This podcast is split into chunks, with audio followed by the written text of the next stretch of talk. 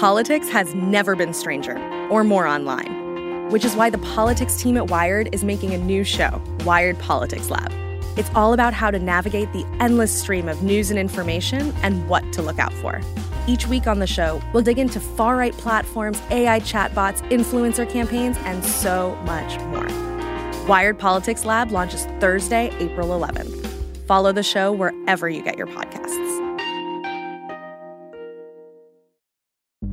Families have a lot going on. Let OLLY help manage the mental load with new cognitive help supplements for everyone four and up, like delicious Lolly Focus Pops or Lolly Mellow Pops for kids. And for parents, try three new Brainy Chews to help you focus, chill out, or get energized. Find these cognitive health buddies for the whole fam at olly.com. That's O L L Y.com. These statements have not been evaluated by the Food and Drug Administration. This product is not intended to diagnose, treat, cure, or prevent any disease. Adam, Bo? Travis, Yes. I our our episode today is decidedly not on the matrimony side of things, but um, it seems like there was some uh, wedding related news this week.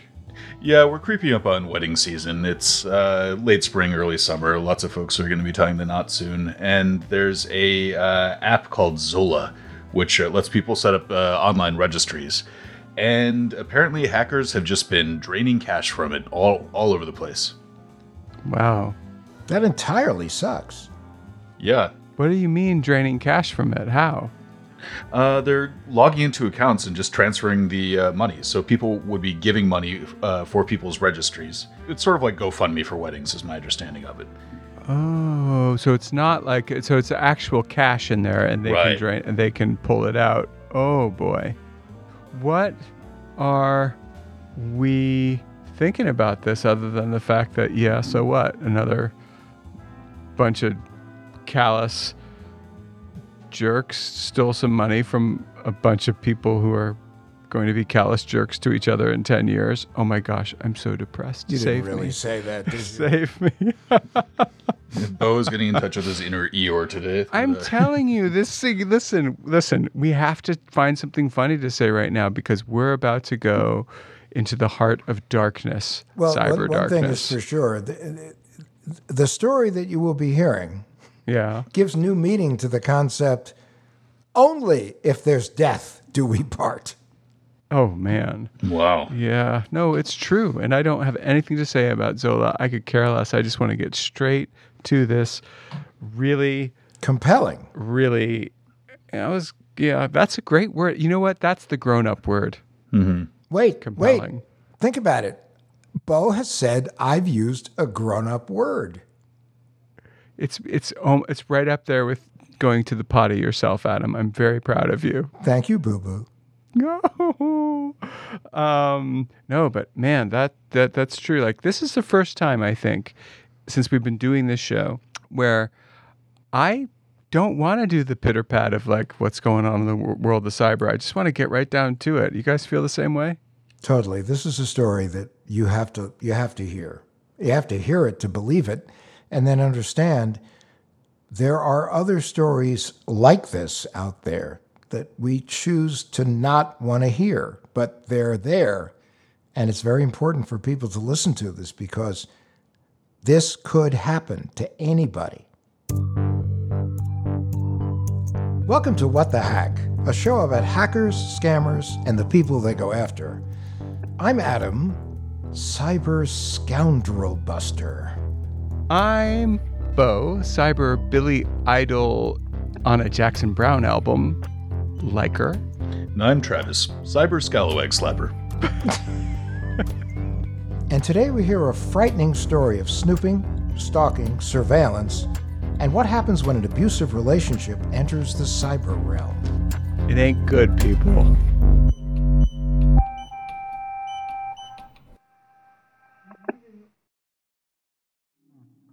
Let's talk about weight loss. Most of us have been there, struggling with the ups and downs. You lose some weight, then it creeps back. But forget those endless cycles of juice cleanses, soup diets, and the latest fad workouts. There's a better way. The Ro Body program pairs a weekly weight loss shot with a real lifestyle change so you can lose weight and actually keep it off. Need support? Ro's got you covered every step of the way, and guess what? You can do it all from the comfort of your own home. No more doctor's appointments, no more waiting rooms. It's that simple. Ready to take charge of your weight? Head over to ro.co slash Adam to sign up today. Average weight loss is 15 to 20% in a year. That's with healthy lifestyle changes. BMI and other eligibility criteria apply. Go to ro.co slash Adam. Sign up today and you'll pay just $99 for your first month and $145 after that. Medication costs are separate. That's ro.co slash ADAM. So here's the deal I use Yahoo Finance. I use it to make money because it works, not just because they're a sponsor of the show. Heck, I've been using them for years before they ever called to become a sponsor.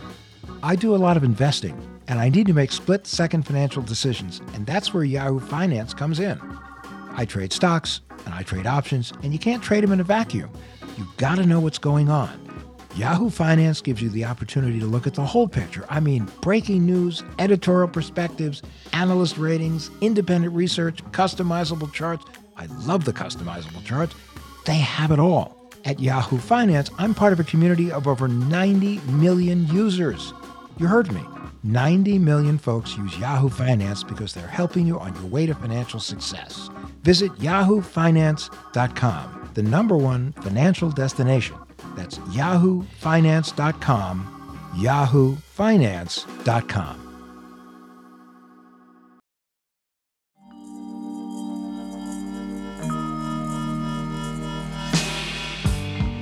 Hope, I had the good fortune of crossing paths with you in the Southwest, but I don't believe you're from these parts. Can you tell us a little bit about where you are from and how you got here? Well, um, I'm from the opposite of the Southwest. We'll call it the Northeast. And like everybody else who grows up in the Northeast and all the people flocking to the Southwest, um, it's cold and gray and dark and dreary. And I was lured by sunshine and light and palm trees and warm weather and all the, the stuff that the Northeast does not have.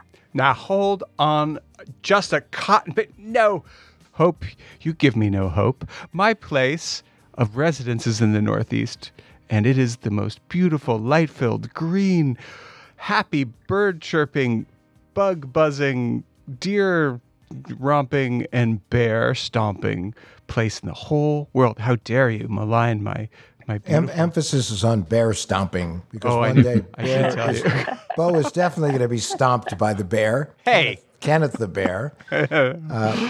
So, so you didn't like Northeast winters. Let's be fair. Winters do Uh, suck. No, no, it's more than that, Bo. Okay. It's really like you get three months and we get the rest. That's why. okay. All right. I, I, I, I will p- retract my protest. When I went to law school in Michigan, we used to kid about the fact that, you know, Michigan has two seasons, May and winter. but uh, I'm from the East. I moved out west a couple of years ago. I love the West. You do, don't you? Uh, But I you do. liked it. You thought you were going to like it because of the allergy-free zone, and then people planted stuff. Yes, that's. the pitch for years was come to the desert. Your sinuses will thank you for it. Unfortunately, I came to the desert after everyone in the world preceded me and planted everything you could fantasize about. And now this is the pollen center of the Western world, and my sinuses are all begging me to take them to the North Pole. Oh well. I have Yeah, I go moved to the Northwest for the gloom, so, you know. Yes, yes. Hope, we really appreciate you having a conversation with us today. We know that you're in the middle of a pretty messy divorce that involves a number of the issues we're going to be talking about today.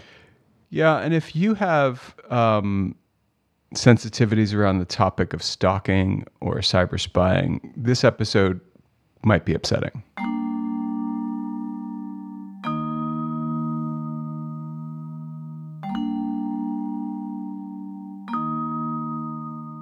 Now you're you're you're from the East Coast. You you strike me as being pretty tech savvy when we spoke earlier, and I I was actually super impressed. Do you do you come out of uh, you know some sort of super nerdy computer background back east, or uh, what was your what was your childhood like? Were you just were you building computers from a young age? Absolutely not. I was actually the inverse. Um, I was computer, I won't say a computer illiterate. I was just kind of a geeky kid. And, uh, but I didn't really get introduced to computers until much later in life. In fact, this is a fun fact. I had to take a one credit class in college and it was called computer literacy and I failed it. Wow. You're not alone. Yes, but you know this is this is many many moons ago, and over time we learn things, and usually we learn things not because we want to, we learn them kicking and screaming because we have no choice. And so my situation has been part of the reason I've had to embrace it because I would say not even very long ago I really didn't want to embrace it, and on many days of the week I still don't want to embrace it. But you know we have to do what we have to do.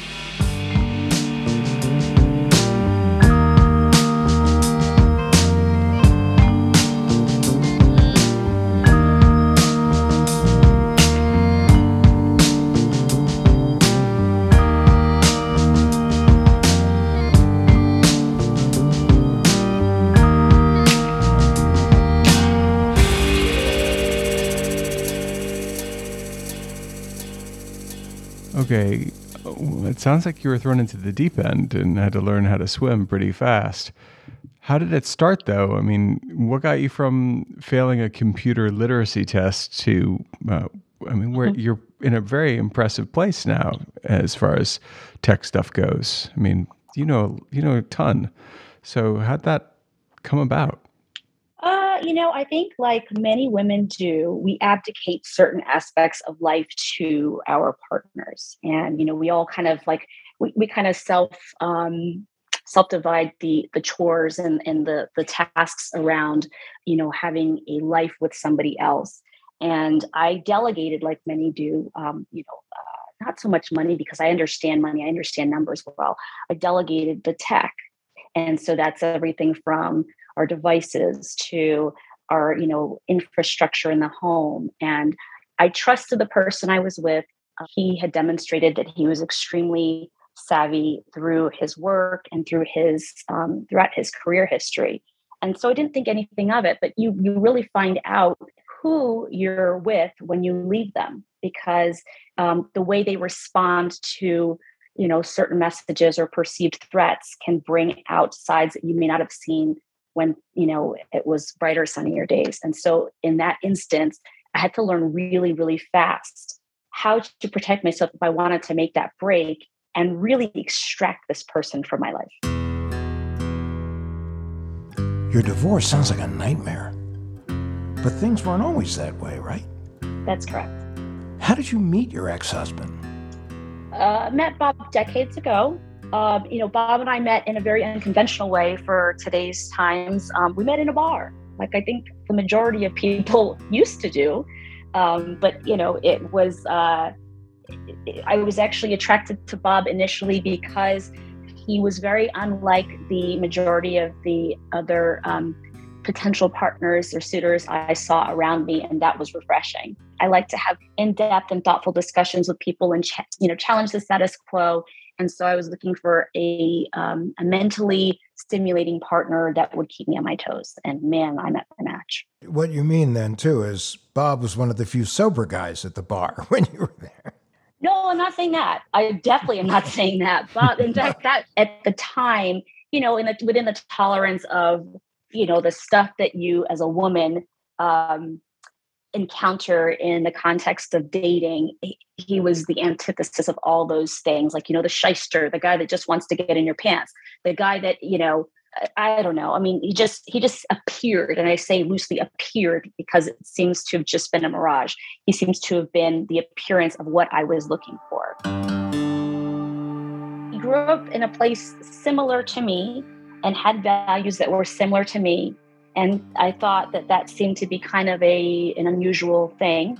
Um, so it was it appeared to be very very similar to my background but again i say it all appeared this way and then at some point i realized that it was very very much the opposite of what i thought i had And in terms of after you uh, both met, was that something where it was like a instant deep relationship, or did it take a little bit longer? Uh, no, it was instant. And so, I mean, I can go back and be like, oh, yes, you know, it was love at first sight. I actually don't know that I believe in that. However, at the time, uh, it just seemed like it was so wonderful. It was so, you know, happenstance. In reality, I've learned since that when you find someone and the relationship deepens that quickly, it's often a huge red flag. And at that point in time, I was so young. There's no way anyone could have told me that, and I, that I would have believed it.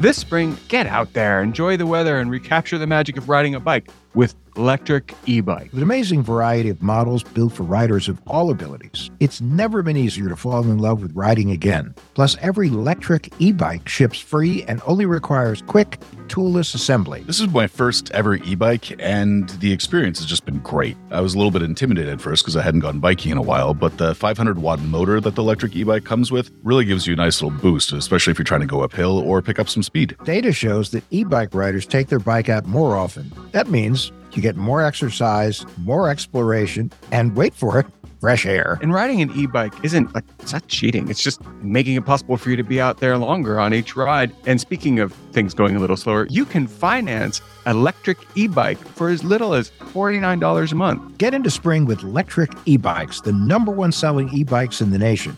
Get your adventure started at lectricebikes.com and please mention that What the Hack with Adam Levin sent you in the post-checkout survey.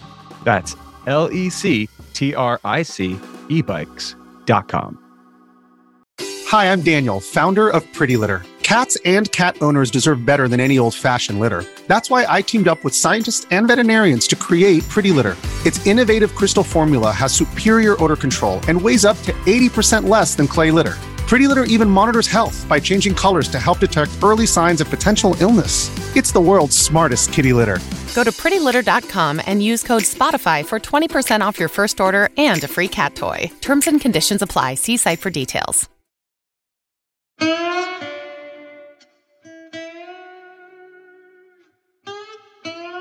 You started by saying in this relationship you sort of abdicated or compartmentalized different responsibilities.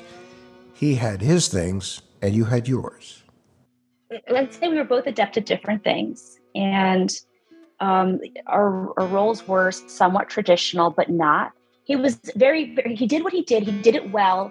He had an unusual skill set, um, which actually played well into what I did for a living at the time. And so I didn't really I didn't really question it. It was just, it was kind of a weird thing. And I, I think because um, I tend to like things that are unusual and things that are, that are not conventional, it just, it worked.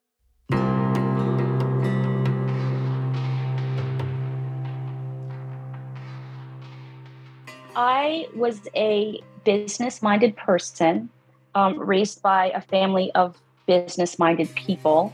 And really, I thought that I was going to be in a corporate job for my whole life and then realized I wasn't necessarily suited for that. And I still have this little dance inside of my own head, this, you know, waltz back and forth between, okay, I want to do something corporate or I want to do something entrepreneurial. I think I can probably do both. Was Bob entrepreneurial? What was his skill set?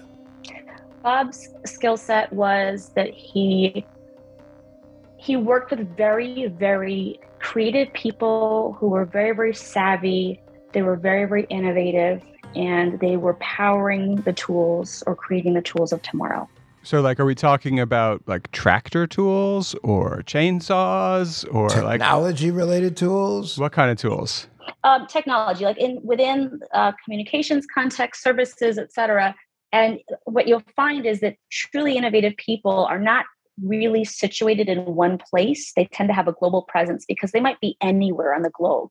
And so, really, I find that those groups of people tend to be, you know, obviously by the nature of what it is, they're dotted all over the place, but they con- they convene in virtual spaces to share and to um, to innovate together. Oh, so they know how to manipulate those virtual spaces really well because they built them. Um, yes and no um, you kind of went the like the the dark hat route of what I was thinking. I was thinking on the white hat route, which would be, uh, you know, like we're all going to we're all going to put our heads together, kind of like um, like in the context of the Ukraine war. There are a lot of people on the front lines that are dotted throughout the globe who are trying to assist, you know, the underdog, the Ukrainians, to beat back the Russians. So I would say really more in that context. You can be anywhere. If you've got someone that you want to collaborate with, you can find a safe space to do it. Or if you can't find it, you create it. So it sounds like you felt Bob and his colleagues were using their powers for good, at least at first. Initially, yeah, yes, I would say yes. And to be honest with you, I think that that's the case primarily.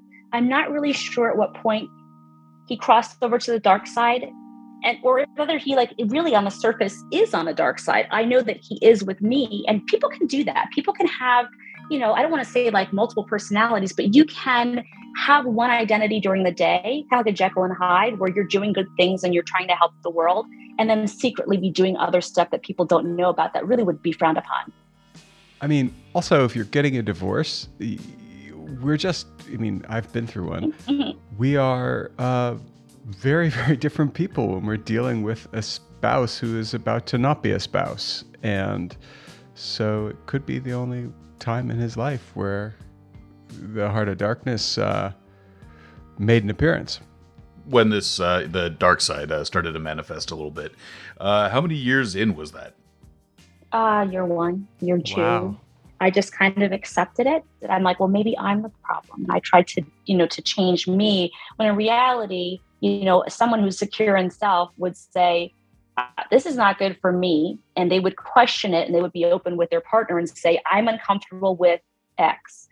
And that was not something that occurred to me at that point in time. And when I really realized it was not safe to stay in the relationship, I'd have those conversations and what I would hear back when I asked those questions was, well, the problem really is you. And I'm like, no, no, no, no, no. That that's that can't be because I can't do all the changing. Like if we're going to be in a relationship with each other, it has to be a mutually beneficial thing. And right now I'm not being benefited. And so when that narrative changed, I was like, I got to go. And it took me a very long time to get there, but I was like, by the very end, I was like, gotta go. See ya. Try to make it work. No hard feelings. Well, you know, it's almost like that, you know, in a lot of relationships, it usually is honey, it's it's not you, it's me. in this case, it's it's not me, it's you, honey. Yeah. I was once in a relationship with somebody who all of my friends lovingly referred to as the claw. Because every time I tried to break up with her, she would just pull me back in, and um, so they called her the claw. Because this is just, an Al Pacino moment here. I, I couldn't, I couldn't do it. Every time I tried, she'd be like, "You don't understand. We're not breaking up." And um, I'd be like, "Okay." So. actually Joe, our friend Joe, gave me the line that actually worked. Maybe hope you can use someday. Uh, doesn't sound like you can use it with Bob. but what he said was, darling, this can't be what you want it to be. And I was stunned, but it just stopped everything. This can't be what you want it to be. Now, I don't know if that works with a sociopath. Do you think that Bob kind of is is is a normal person or was he doing things that kind of like veered off into what normal people don't do? In hindsight, um, there are a lot of red flags that I should have seen sooner but didn't. And it's taken me, you know, in like the in the aftermath, you start trying to do postmortems and go, okay, where did I go wrong so I don't ever do this again?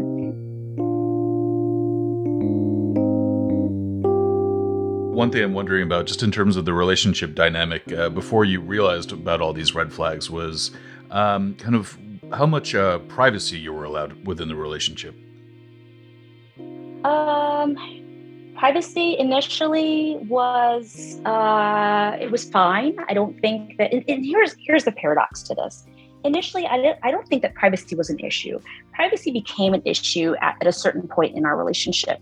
Part of that, I think that um, he had no reason to to question me, question my motives, question any of my actions. In fact, it was almost the opposite. I, I actually wondered whether he actually cared at all. And for me, I felt very neglected. And so at some point when it switched, I remember thinking, God, this is weird. This is not this is not what I what I anticipated. And I, and I don't really like this. I kind of like I kind of like being left to my own devices. I like my freedom. I like my independence. And so when it flipped from like almost too independent to I can't, I'm under a microscope and I can't do anything, that was a real eye opener.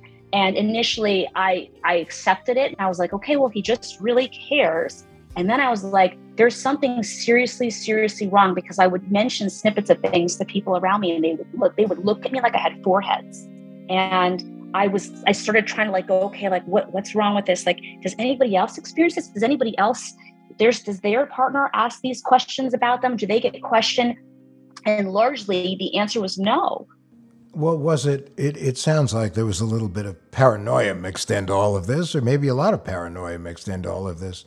Was there something that happened that uh, an independent person would say, "I don't I don't like it when someone's paranoid, but I understand why they might have been triggered into paranoia." Was there a a trigger event of some kind on either side of the relationship? You're asking was there something that would cause him to have a reasonable expectation of you know of having paranoia um, did somebody do something to cause that and the answer would be yes yes yes. And it was but it was not a one-sided thing. It was a two-sided thing and absolutely trust was destroyed. And i think that the, the paranoia initially was very reasonable.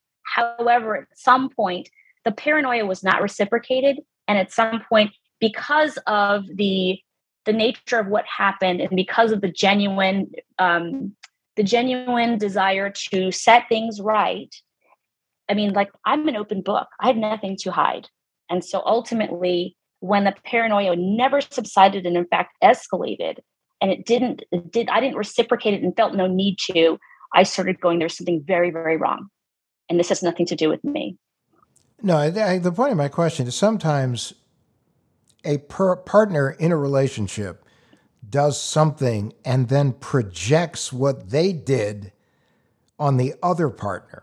Oh, true. Totally. So it's both. It's both. Well, it sounds okay. like it sounds like if I could just do the subtitles for this, like speaking mm-hmm. between the lines that we're doing, it sounds like you guys cheated on each other. Yeah, absolutely. But I mean, you guys, you really hit on both sides of it because both we both breached in you know breached fidelity on both sides of the coin but i do believe that the projection was absolutely true so you got into you're in a relationship the relationship hits a bump in the road a mutual bump in the road and you're still in a relationship and it sounds to me like bob has begun to spy on hope uh, yes. Is that fair? Yes. Is that fair? I mean, is he starting to now? Is that possible because he has set up your family's digital life? Yeah, I mean, yep. Yeah. And so now, because Bob is Bob feels entitled to control, you know, the family's digital life and the family's digital profile, and you know all the records. Bob is now um, Bob is now using all of his skills to make sure he knows everything at all times. And if he can't find the answer to what he's looking for, frequently will fill in the blanks himself. He'll make it up. He'll make it up. Correct. Are there are there little people involved here too? There are.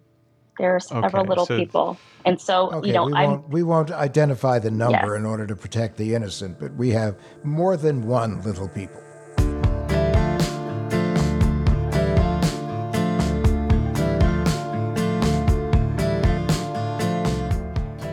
I'm wondering uh, how you became aware of um, some of the means that uh, Bob was using to uh, keep tabs on you. How did you know he was spying on you? Was it just that he would say, "I saw you at the at the diner with with Daryl Hall, and how dare you date an aging rocker?" um, well, let's put it this way: when he uncovered the infidelity, the method in which he did it was uh-huh. very invasive. Um, he oh. sought to use old um, devices for communication and just in general, and you know, essentially use system logs. Spyware. To, uh, no, not even like, and, and that's just it. Like, I think that people believe that with digital um, infringement, uh, that you have to use some special tools, and you really don't have to. You have to have an understanding of how the stuff works. And if you understand the basis of how it sets up and where, when you send messages, how the files are stored, where they're kept, how to retrieve them, and you have a, a you know a minimal understanding of how to extract them, export them, um, you know, move them around, you can really do a lot. What's going on with the devices in your house? So, do you get a new phone for yourself all the time, or are phones getting recycled and shuffled around? Like, are, is your phone his phone? Kids using phones that belong to other people? I'm just wondering, like, what that hygiene looks like in your household. It was all of the above. Okay, so you could be using a phone. So you could be using a phone that used to belong to him. Not anymore. At the time when I chose to leave the relationship, that was exactly the so case. that was the case when you when he when he ch- challenged you about Daryl Hall at, at, the diner. Um, in that case, I actually do not think it was the case. But oh. post that, yes, hundred percent. So what was it the case at with Daryl Hall? Because I'm obsessed with Daryl Hall. Okay, you sure it wasn't John Hall- Oates.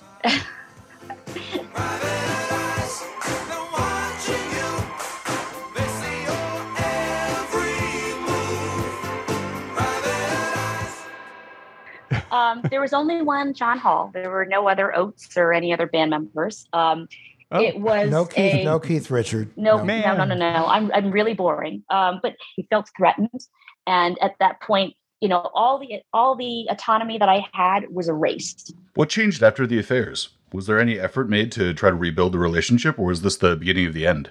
I spent a significant chunk of time trying to reestablish how devoted and loving and committed I was to him, to the family, to the future, you know, to the point where I, you know, quit work. I quit my career for a little while, you know, totally focused on him and rebuilding. And at some point realized, oh my God, this is not working. I like mm. I feel like I'm almost backwards. I've set myself backwards about a decade. It was very, very confusing. And I'm going, but I don't understand. Like he said this, but it seems like he means that. And so it took me a while to realize, oh, he's really messing with me. And so at some point, when you keep trying to do right by somebody, and no matter what it is, it's wrong, you start going, that's where I'm telling you, I got to the point of this really isn't about me. This is really all about you and i can yeah. i can go to i can go to my grave trying to make you happy and you won't be and you'll blame it on me but i don't really have anything to do with it. That's really kind of your deal. You have to figure that out. Got you. Now uh, how many years after meeting bob at the bar are we at this point? I'm going to say sadly probably a good like four fifths of the way into the relationship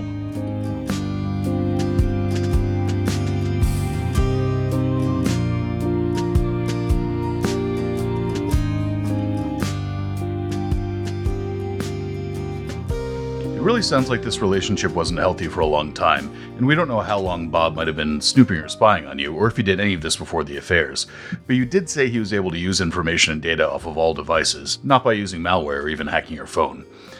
What stuff was he going through? Data, locations, messages?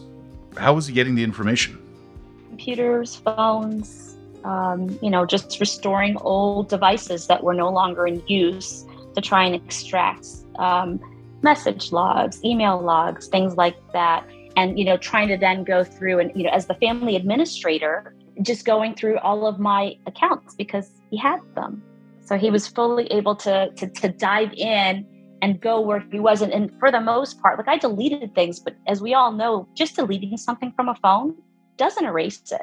And so he was he was um, savvy enough to go through and find the logs, the system logs, and you know like where they still lived, to extract them because they've never been like truly wiped from the drives. Right. If someone has access to the uh, physical device itself, it's really hard to uh, just make sure that deleted data is actually deleted. Deleted, right. And that's exactly what it was. And so that's what I mean by you can use some pretty low tech stuff to gain a lot of information about somebody. And because, in the context of, you know, privacy, like there are a lot of laws, are really robust um, in, in, where I live to protect me, but the, the knowledge of them isn't so good. Um, it's kind of high level stuff. And because people aren't familiar with it, they go, well, you know, what's the harm in that? And so they're not really in the context of day to day life. You know, if you're you're in a relationship, you share passwords, you share, you know, all kinds of stuff. Like you might have a thumbprint or a, you know, like a face uh, embedded in your phone to open it because you trust that person. And so you you give up a fair amount of autonomy. And in relationships where the trust is intact, that's fine. But when it's not, it becomes very dangerous.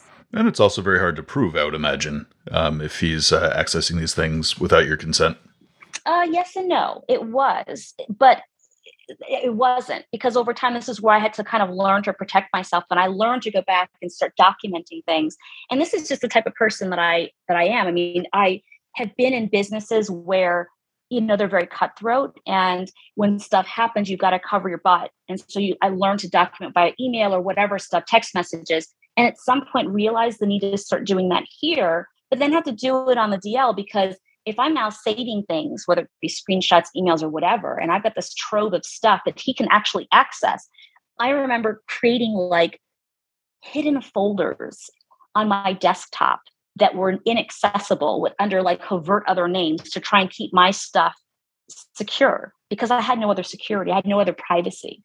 But um, in doing so, kept a pretty good record. The problem was, is even when I went to go show people stuff, only the really, really savvy people got it.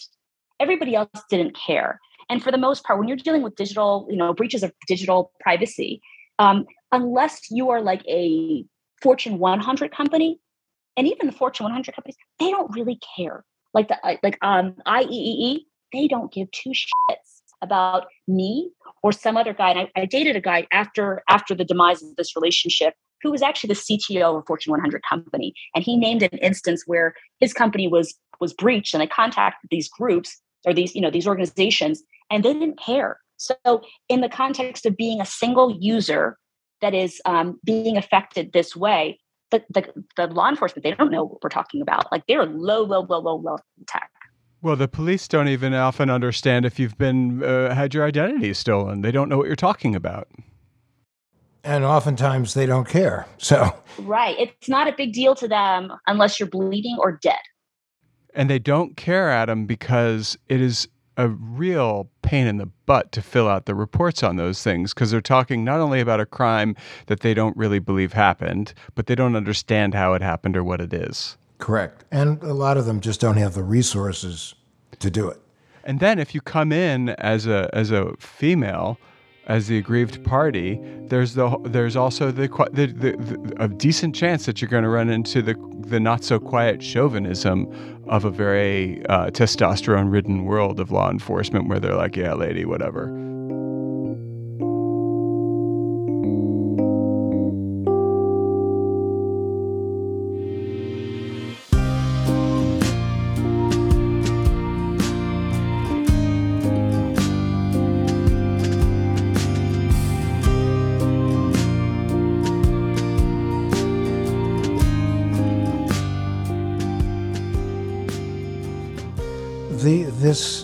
Invasive relationship that Yeah. you found yourself in, The stalking. uh, the stalking. I mean, that's what it sounds like. Did it end? No, and in fact, going back to you know the the, the claw woman that you mentioned, I had a similar experience. Yeah, the claw. I mean, I said I'm done, and he didn't accept it. And so I would find, and this is like a pretty typical thing for someone who's who's um, in a relationship. And I hate to use this word, but a narcissist, and that they're like, I don't, I don't, I don't accept that you're leaving me. You know, if anybody's doing the leaving, I'm doing the leaving. And so I would get that a lot. And I just was like, uh, no, I, I'm done. And he didn't accept it. And so he would kind of hoover me back in and like, you know, the love and the kisses and the gifts and the whatever. And I was like, all right, you know, we've got a family and we've got all these things together and it's going to be really complicated. And like, as everyone says, cheaper to keep her, right? So I'm like, I'll just figure it out. And then I did that until I couldn't. And I was just like, I'm done. I'm not willing to accept this anymore. I'm not being a good role model for the little people. And it's just time. And I don't really care what you think. And that was when all hell broke loose. I was at home alone one day and Bob sent me a text message and indicated that, you know, it was my mistake to leave him and that um, he felt sorry for me and, you know, basically kind of like i don't need you. You know this is your your problem and you you know whatever. And i basically responded saying you know okay a little snippet of this is this is what occurred between us and this is just so wonderful. This is stupid me for wanting to leave this behind. And he unleashed on me and just started you know, just texting obscenities to me. And being home alone, we just had um, something like a security event at our house, and I was a little bit on edge to begin with. And after, you know, basically cursing me out, uh, shut down all of our lights, you know, set, shut up the automation in our house and, you know, including blocking my devices from our Wi Fi network. And, you know, was kind enough to leave me the corded phone, you know, which is still digital. So it was, it was a, it was a selection of what was going to be granted to me. And I called the police because it was really jarring. And I'm saying, don't touch anything. I'm home alone. I'm, I don't be like, I'm scared. This is really creepy. But this cop shows up to understand what's going on. I'm like, yeah, you know, shut off the lights and it's, I, I don't really like it. And I'm concerned. And, and, you know, they're required to say, um, are there children? Or like he, you know, sees pictures of the little people on the walls and he's going, you know, they shouldn't see this. And it was in that instance that this was a third person telling me maybe it's time to get a protective order. Maybe there's it's time to put some physical space between the two of you. That I finally said, you know what, it's time because in context of having children in the home, that they do not need to see this. They do not need to take part in this. They do not need to be affected directly by this. And I just thought it's it's time. It's really time. But for doing that, for making that choice, all hell broke loose.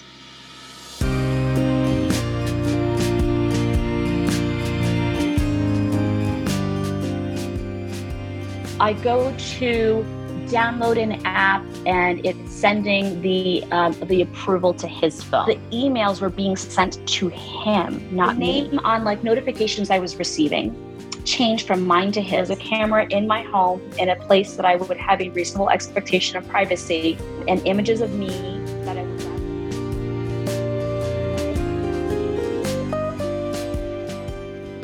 We'll continue the rest of Hope's saga next week.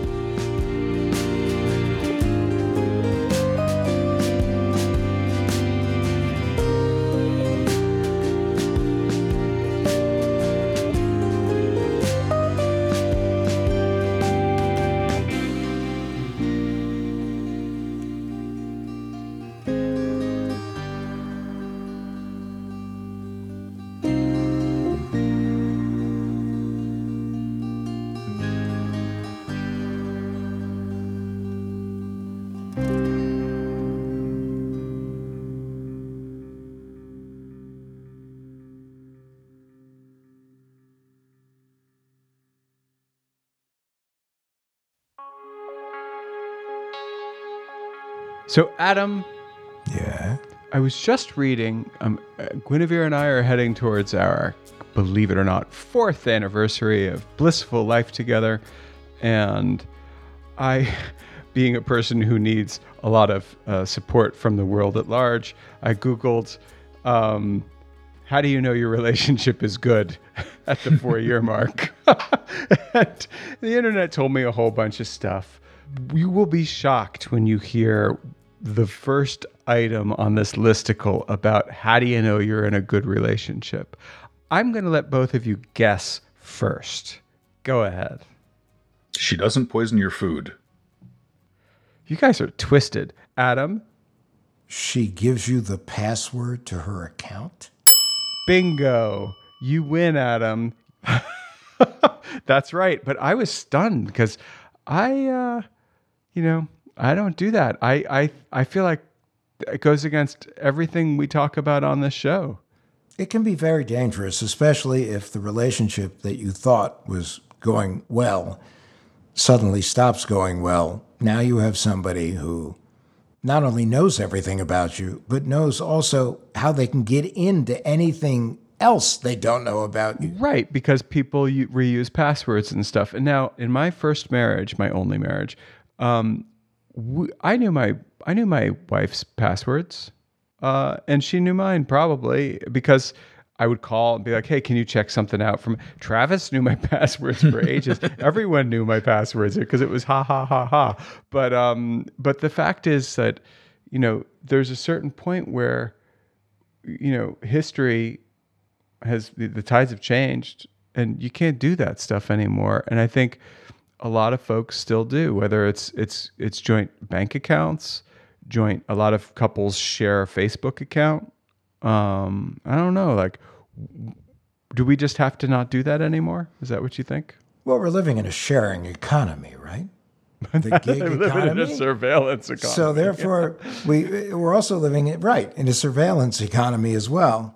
Uh, and sometimes marriage can be a surveillance state, depending upon uh, the two parties involved. Yeah, but we're not talking about you and Heather and the way that you stalk her Instagram account.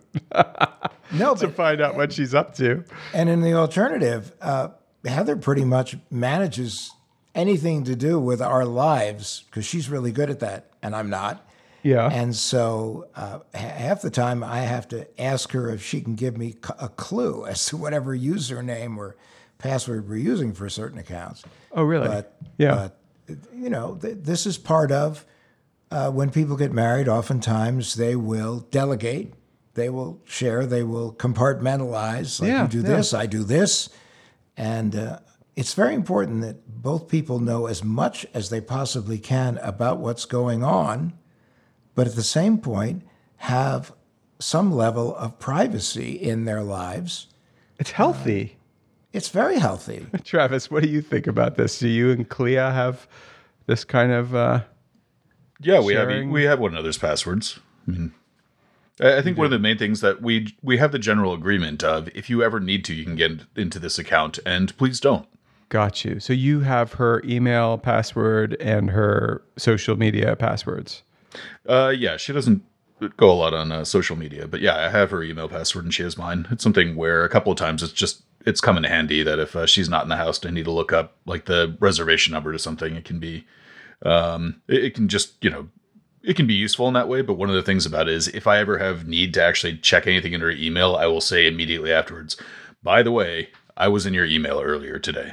It's one thing that I've uh, that I actually have to wonder about because uh, my wife and I have been together for over 20 years at this point, and so that predated social media, that predated smartphones, and all that other sort of stuff. Um, where it used to really just be yeah, you'd have one password for one email account, um, and that was it. I don't know if we were starting over today, if we'd have the same level of uh, openness. I just think it's it it's not about it's not about being you know open or uh, willing to share everything or having nothing to hide because I'm not worried about any anything in that regard with Guinevere. I have nothing to hide, but I do have a lot of things to protect. And I see no reason to ever allow there to be any vulnerability, however insignificant, in that armor. In in Hope's case, perhaps she'd have been a little safer if she had her own cell plan instead of a family plan. Yeah, So sh- for should starters. we, should we advocate that partners not share a phone plan? That's rough because you get a better deal if you do share it. Well, that's it. That's it. It's a, it's a money saver. Yeah. Um, Well, it's something too. I mean, in the next episode, we're going to get into a little bit more about um, Bob's uh, technical capabilities and the like. But I think even if, from what it sounds like, or at least from the impression I've gotten, even if Hope was not sharing passwords, even if they were on completely separate plans, I still think he seemed both uh, determined and uh, tech savvy enough to get in.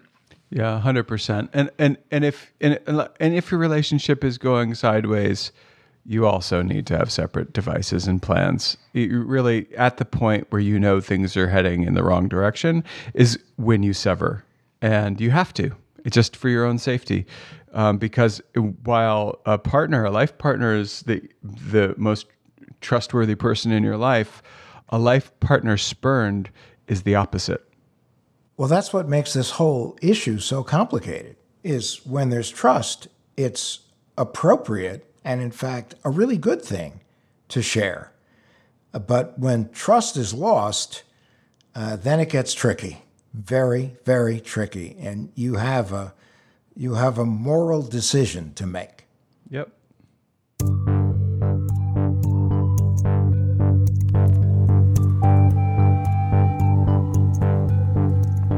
Thanks so much for listening this week. We really appreciate it. And check back in next week for chapter two in the Hope Bob saga.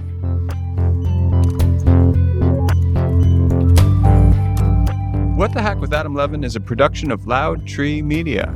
It's produced by Andrew Stephen, the man with two first names. You can find us online at loudtreemedia.com and on Instagram, Twitter, and Facebook at Adam K. Levin.